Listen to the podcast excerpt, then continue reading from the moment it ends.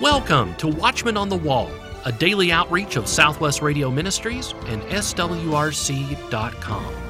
Today, Greg Patton examines the Ten Commandments, and Jerry Tyson will look at the Lone Star State with today's Bible in the News report. Before Greg gets started today, I want to let you know about the brand new email newsletters that are going out to thousands of inboxes every week with the latest information on current events in Bible prophecy and special video messages from our speakers. Get these email newsletters free of charge and stay informed. Sign up at swrc.com or call 1 800 652 1144 all of us at Watchman on the Wall are eager for the brand new book by Greg Patton entitled Invisible War on the Saints. This powerful book will look at how, through Scripture, a person can have victory over the demonic forces that are all around us today. Make sure you stay tuned for your opportunity to get this new book. Let's open our Bibles and prepare our hearts to listen and learn from Greg Patton as he teaches on the Ten Commandments. Ever watched the Ten Commandments with Charlton Heston? Every time I watch it, I get excited. And how old is that thing anyway? And I was watching again recently, and the very last time, the last challenge to Pharaoh from Moses he knew all along, and, and you should as well, that God is leading in this thing. And when you know that, you are extremely confident, my Christian friend, in your walk and what you're doing. No mission is impossible for you, but you know God is directing. So you have quite a challenge. And in that last thing where Pharaoh said, Yeah, you can go. Just go. Get out of my sight. Take all those people with you. Trailing off quietly as Moses saying, What a man sows, that shall he also reap. That's true, my Christian friend. One of my favorite portions of Scripture from the time I was saved to this very day, and the first portion of Scripture I had my six children memorize was from the book of Psalm, the very first one. And here's what it says Blessed, happy. Do you want to be happy? You know, every survey that's ever been taken in the last 50 years, mark it down now, in my radio and television news career, surveys, research, all that stuff's a big deal to me. But here's one. If you could have anything that you would want in life, what would it be? And of course, naturally, some of you, hey, I would like to have a million dollars. How would that be? I have been sick so long, I would just like to have good health. And those are certainly noble. I would want those for myself. But guess what comes out number one year after year that people want more than anything else in all the world? Happiness. I want happiness more than anything. And you have it right here and how to get it in the book of Psalm, verse 1 of Psalm 1. Happy or blessed is the man that walketh not. You don't walk in the counsel of the ungodly. You don't stand in the way of sinners. You don't stand in the seat of the scornful. You don't sit there. But your delight is what? In the law of the Lord, in that Bible? Isn't that great? And in the Bible, in that law, doth you meditate day and night? And you're going to be like what? Four blessings of being righteous. You're going to be like a tree planted by the rivers of water that bringeth forth his fruit in his season. His leaf shall not wither, and whatsoever he doeth shall prosper. Is that not unbelievable? I mean, that's so exciting and so simple. The ungodly are not there. It's not so, but are like the chaff which the wind driveth away. Therefore, the ungodly shall not stand in the judgment, nor sinners in the congregation of the righteous. For the Lord knoweth the way of the righteous, but the way of the ungodly, my friend, they are going to perish. Isn't that something? Are you godly today and are you walking in the counsel of the ungodly? There's been several things out there. I think probably the most famous was John Wesley, that he did something. And I think any ministry would do well to have this as kind of a daily devotion. I know that John Wesley, for over 200 years, questions came up about the life of those working the ministry. And that could be true here at Southwest Radio Church or at my church in Fort Wayne, Indiana, the Cross. How you doing in that Christian walk would be the question. Like what, Greg? Well, are you consciously or unconsciously creating the impression that you are really better than you are? In other words, are you a hypocrite? I get that so often out there that people would come to church, they would come to my church, if there weren't so many hypocrites there. I'm tempted sometimes to tell these people, uh, we don't need one more, so you you stay away. Oh dear me. Yeah, but it can happen. You and I can go that route, my friend. Look at me. I'm something special. If you don't think so, let me tell you how much I read my Bible and pray and go soul winning. Come on now. Am I honest in all of my acts and words, or do I exaggerate? You know, you do that a lot in evangelism. I was going to go to a church up in Michigan Believe it or not, I think it was Devil's Lake, Michigan. it's the only place I ever went with that name Devil in it. I talked to the pastor, and I was new in evangelism. Of course, then it's how big is your church and things like that were always the first questions. It wasn't a matter you just wanted me to come hold revival. I wanted to know a lot about you. And my goodness, he said, Oh, I said, we're running about 500. Man, I cuffed the phone. I turned over to my wife. They're running 500 at this church. And I said, Well, that's fantastic. I'm ready to come anytime, preacher. And he said, Let me add to that. We're running 500 but we've only caught 50 of them so far. what does that mean? Yeah, am I honest? Do I exaggerate? He did. And evangelists do it all the time. Listen to some of their PR of how many churches they've been in, how many have been saved, and we're all guilty of it. It's because we want a little bit of the credit. Oh, God gets most of it. I just want a little bit of the credit of the great job that I have done. So ask yourself that Am I honest in all my acts and words, or do I exaggerate? How are you on gossip? People disguise gossip an awful lot in the church. Did you hear about Marvin? I'm telling you, my friend. Now, we need to pray about this, but here's what happened to Marvin. Do you know what that is? That's nothing more than gossip. That's what you're doing here. You're just spreading gossip, my friend. Be very careful. Do I confidently pass on to another something that was told to me in confidence? And it's so easy to do. Christians are bent toward the flesh and bent toward doing exactly this. Oh my goodness, the pastor. Did you hear what happened to him? On and on and on. I've gotten that before. Somebody came to me and said, You know what? My sister saw you last night. And I thought, Wait a minute. I was home studying for the messy. She saw me last night, said, Yeah, you were at the showgirl. We have three girly bars in Fort Wayne Showgirl, one, two, and three. And I said, Really? I said, Yeah. She sat right behind you at the showgirl last night. and I'm thinking, What? I said, Would you do me a favor? She said, What? I said, Ask her if I was having a good time. What in the world are you talking about? I've never been to the showgirl in my life, but oh, yeah.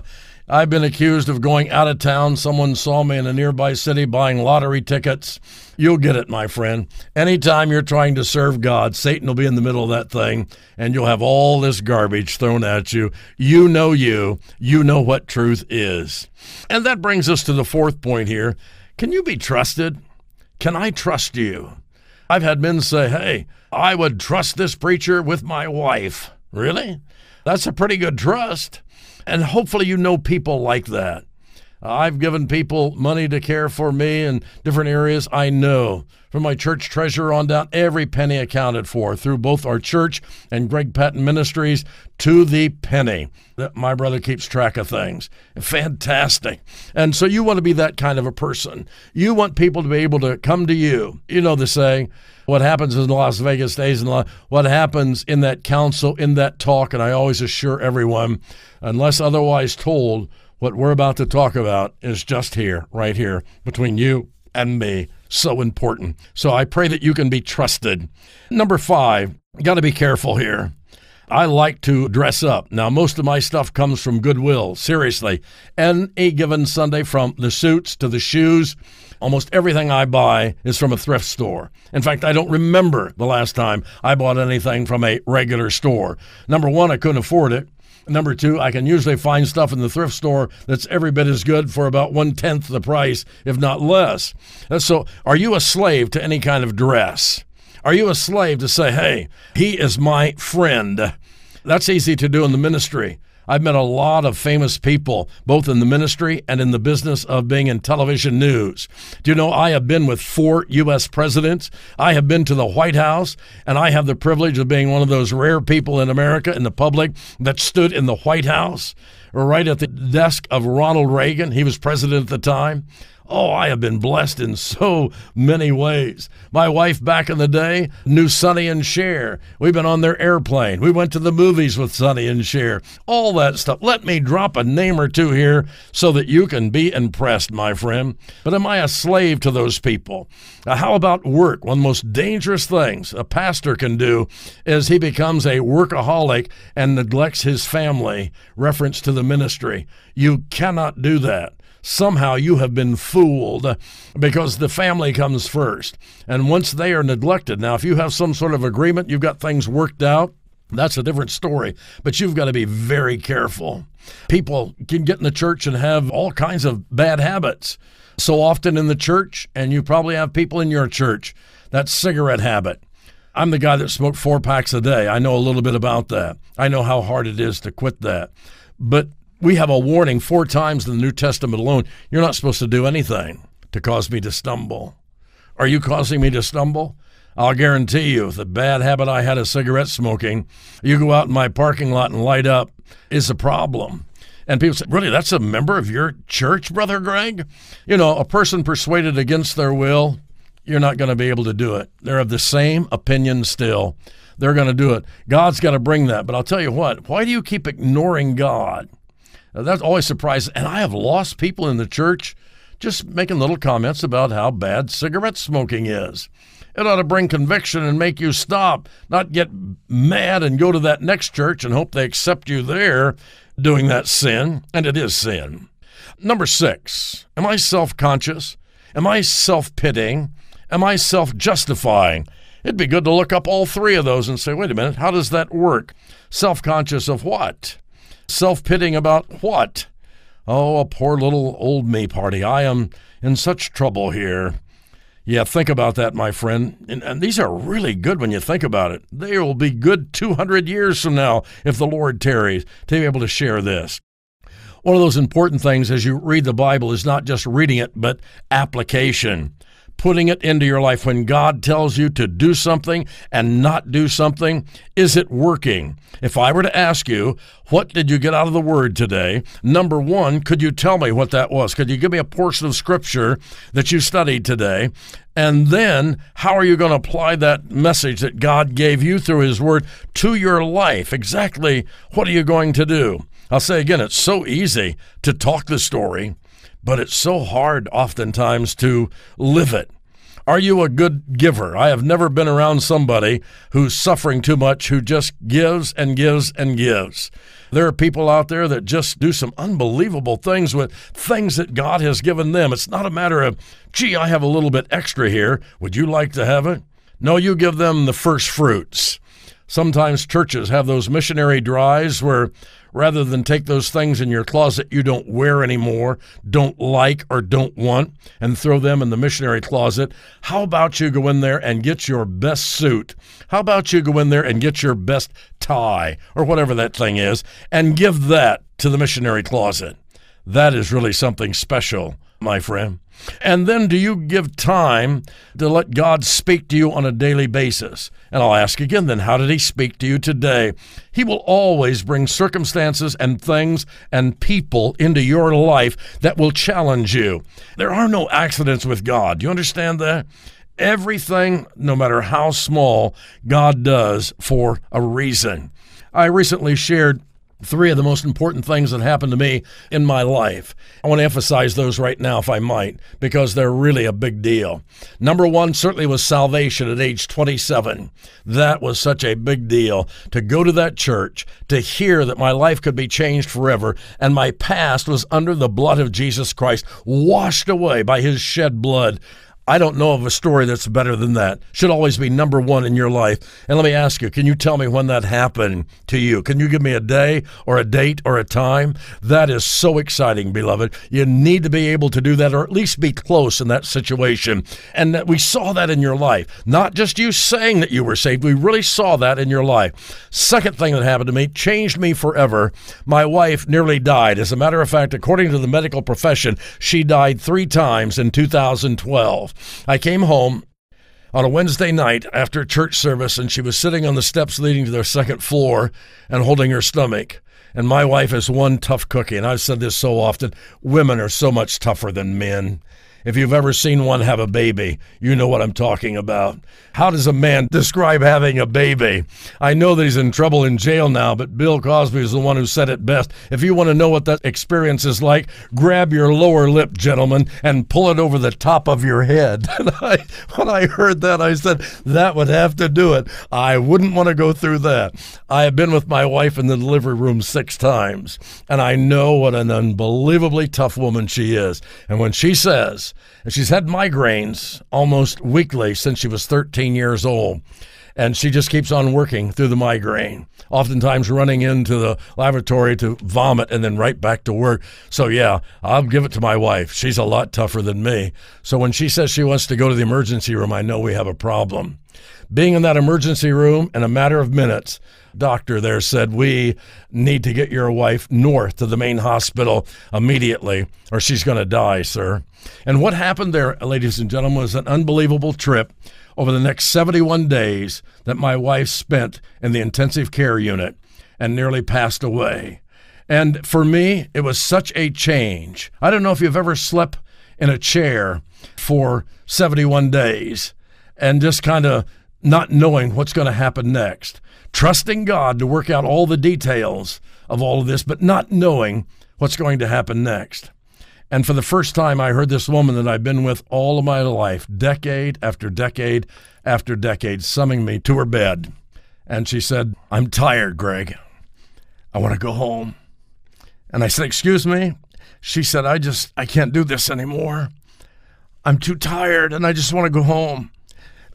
You know, sometimes you need somebody by your side that's going to encourage you. You throw your arm around and they're tough. They can carry you at that time, and you may reverse that process in the days ahead.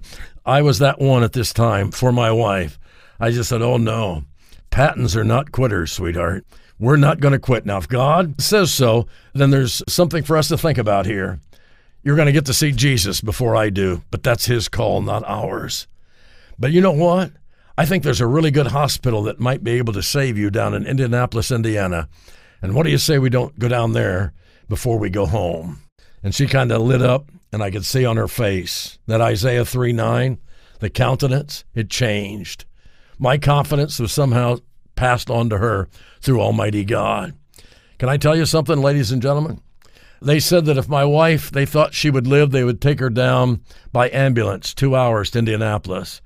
If they were afraid she couldn't make it, they would send her down by Samaritan helicopter. And the next thing I knew, there was a crew in our hospital room getting my wife prepared via helicopter to head to Indianapolis, Indiana.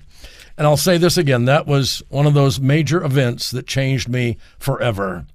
Oftentimes, you really don't grow up in your spiritual walk to some great tragedy walks through your door. That was it for me. I learned in an unusual way, day after day, bathing in a public bathroom with my wife's a hand towel they gave me to clean up with. That was it, day after day, saying, God, what's next? What's tomorrow? Just trust me for today, Greg. And that was so life changing for me. That was the second experience. And the third you'll hear about in the days ahead when our home came under a horrendous demonic attack. And I didn't know which way was up by the time that thing got started.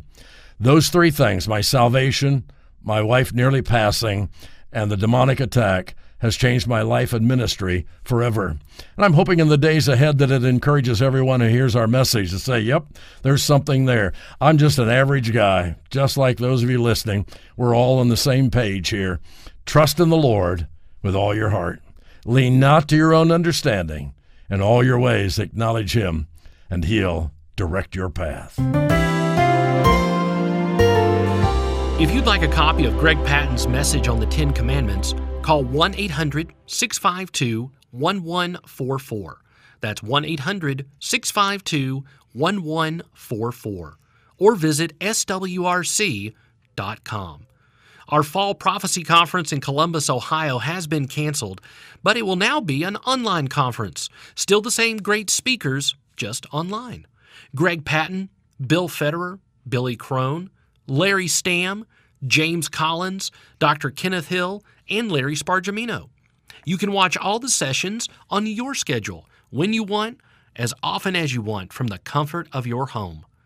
Register today for our Fall Virtual Prophecy Conference, swrc.com, and click on Conferences. Or you can register by calling 1 800 652 1144. That's 1 800 652 1144. Have you heard about our brand new podcast? You can now listen to insightful interviews, current events from a biblical perspective, and prophecy that helps you make sense of the world around you. Subscribe today to both of our podcasts, Watchman on the Wall and our brand new podcast, In the Beacon's Light. You can get these podcasts on iTunes, Google Podcast, Spotify, iHeart, and TuneIn. Be sure and subscribe to our podcast today. In the Beacon's Light podcast is hosted by Jerry Tyson. New episodes of In the Beacon's Light are released each Tuesday and Friday. Jerry Tyson stops by now to share his thoughts on the governor of Texas in today's Bible in the News report. It's good to see a news item that reflects common sense and clear thinking. We've seen so many things recently that may have had many of us scratching our heads. So our hats are off for Governor Greg Abbott of Texas. This is from the Blaze Media, August 12th. Quoting, the state of Texas this week declared that performing transgender sex reassignment surgeries on minors constitutes child abuse. Republican Governor Greg Abbott made that announcement on Thursday after receiving a conclusive response on the matter from Texas Department of Family and Protective Services Commissioner Jamie Masters. Abbott had reportedly directed the DFPS last week to issue a determination on whether genital mutilation of a child for purposes of gender transitioning through reassignment surgery constitutes child abuse. In a response letter, Masters determined that it is. Genital mutilation of a child through reassignment surgery is child abuse Masters wrote in her letter to the governor. This surgical procedure physically alters a child's genitalia for non medical purposes, potentially inflicting irreversible harm to children's bodies. In a press release, Abbott announced that Masters' determination, as well as subsequent enforcement of her conclusions, are effective immediately. In her letter, Masters spelled out the legal responsibilities that professionals who witness suspected abuse have under Texas law. Pursuant to Texas Family Code, a professional who has cause to believe a child has been or may be abused must report that belief to DFPS within 48 hours after the professional first suspects the abuse. A professional may not delegate to or rely on another person to make the report. Professionals include teachers, nurses, doctors, daycare employees, and others who are either licensed by the state or work in a facility licensed or operated by the state and who have direct contact with children through their job. Failure to make a timely report about suspected abuse is considered a Class A misdemeanor and could result in jail time. The commissioner added that allegations involving genitalia mutilation of a child through reassignment surgery will be promptly and thoroughly investigated and any appropriate action will be taken. There are, of course, certain situations in which surgery on a child's genitalia may be necessary, Masters noted in the letter. It may be warranted for the following conditions, including, but not limited to, a child whose body parts have been affected by illness or trauma, or who is born with a medically verifiable genetic disorder of sexual development, such as the presence of both ovarian and testicular tissue, or who does not have the normal sex chromosome structure for male or female as determined through genetic testing, she wrote. Whether children should be able to undergo sex reassignment surgery or other kinds of gender transition procedures has become a hot button political issue of late as views continue to be put forward on gender identity. While on the campaign trail last year, President Joe Biden signaled support for children as young as eight years old being able to change their genders. Then, in a nod to the progressive movement, he nominated Dr. Rachel Levine, who identifies as a transgender woman, to be the United States Assistant Secretary for Health. During Levine's confirmation hearing, the health official refused to rule out allowing a child to override parental consent in pursuit of hormone therapy or sex change surgery. One cannot imagine the confusion an eight year old will experience when awakening from anesthesia and seeing such a tremendous change in his or her anatomy. That child will never grow to be a normal adult, capable of a normal relationship with a member of the opposite sex. If Dr. Richard, now calling himself Rachel Levine, and others of that thinking gain more ground, it's hard to imagine how many lives will be destroyed. What we are really seeing in nearly all of these cases is a parent who was unwilling to accept reality with the outcome of the birth sex of his or her child and ultimately forced their will on that child. This is parental abuse of the highest order. In Psalm 139:14, David declared, "I will praise thee, for I am fearfully and wonderfully made. Marvelous are thy works, and that my soul knoweth right well." What happened to the menorah, the golden lampstand that graced the Mosaic tabernacle in the Temple of King Solomon? Can we trace its history?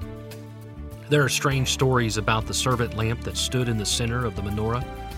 Do these tales hold a special message from God?